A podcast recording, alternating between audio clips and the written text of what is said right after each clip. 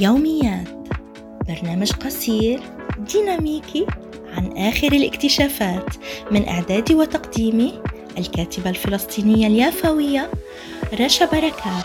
تابعونا على منصات التواصل الاجتماعي وعلى التطبيقات Spotify Google Apple Podbean و Facebook وكذلك عبر صفحتي بودكاست حركة الشبيبة اليافاوية وحركة الشبيبة اليافية يوميات.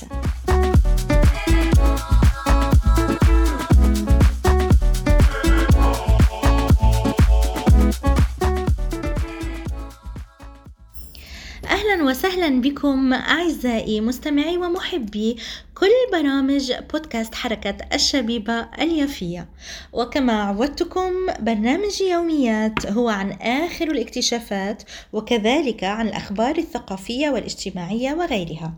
أما اليوم فبالحلقة الخامسة والتي هي قبل الأخيرة سأتكلم عن إطلاق آخر فيلم لمؤسسة قامات لتوثيق النضال الفلسطيني وهو بعنوان أطفال الآر بي جي حيث يروي هذا الفيلم عن تجربة نضالية لأشبال مخيم الرشيدية الذين قاتلوا جيش الاحتلال إبان اجتياح هذا المخيم أي الرشيدية للاجئين الفلسطينيين في جنوب لبنان سنة 1982 وقد تم عرض هذا الفيلم في قاعات مسرح وسينما القصبة في مدينة رام الله الحبيبة.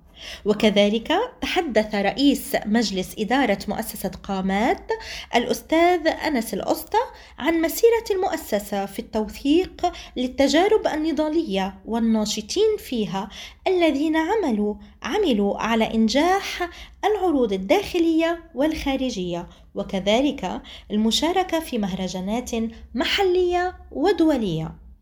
وبعد أن, أن انتهى المهرجان بعرض فيديو عن إنجازات المؤسسة تم فتح النقاش مع الحضور مع تأكيد على ديمومة الأعمال التوثيقية لشعبنا الفلسطيني المكافح في الداخل والشتات ولأهميتها. أتمنى لمثل هذه المؤسسات دوام التألق والعمل الفعال وكذلك أدعو الجميع لمتابعة كل الأنشطة الثقافية على تنوعها ودعمها بشكل مستمر. أعزائي أودعكم لليوم ونلتقي بحلقة جديدة والتي ستكون السادسة والأخيرة لبرنامج يوميات Thank you.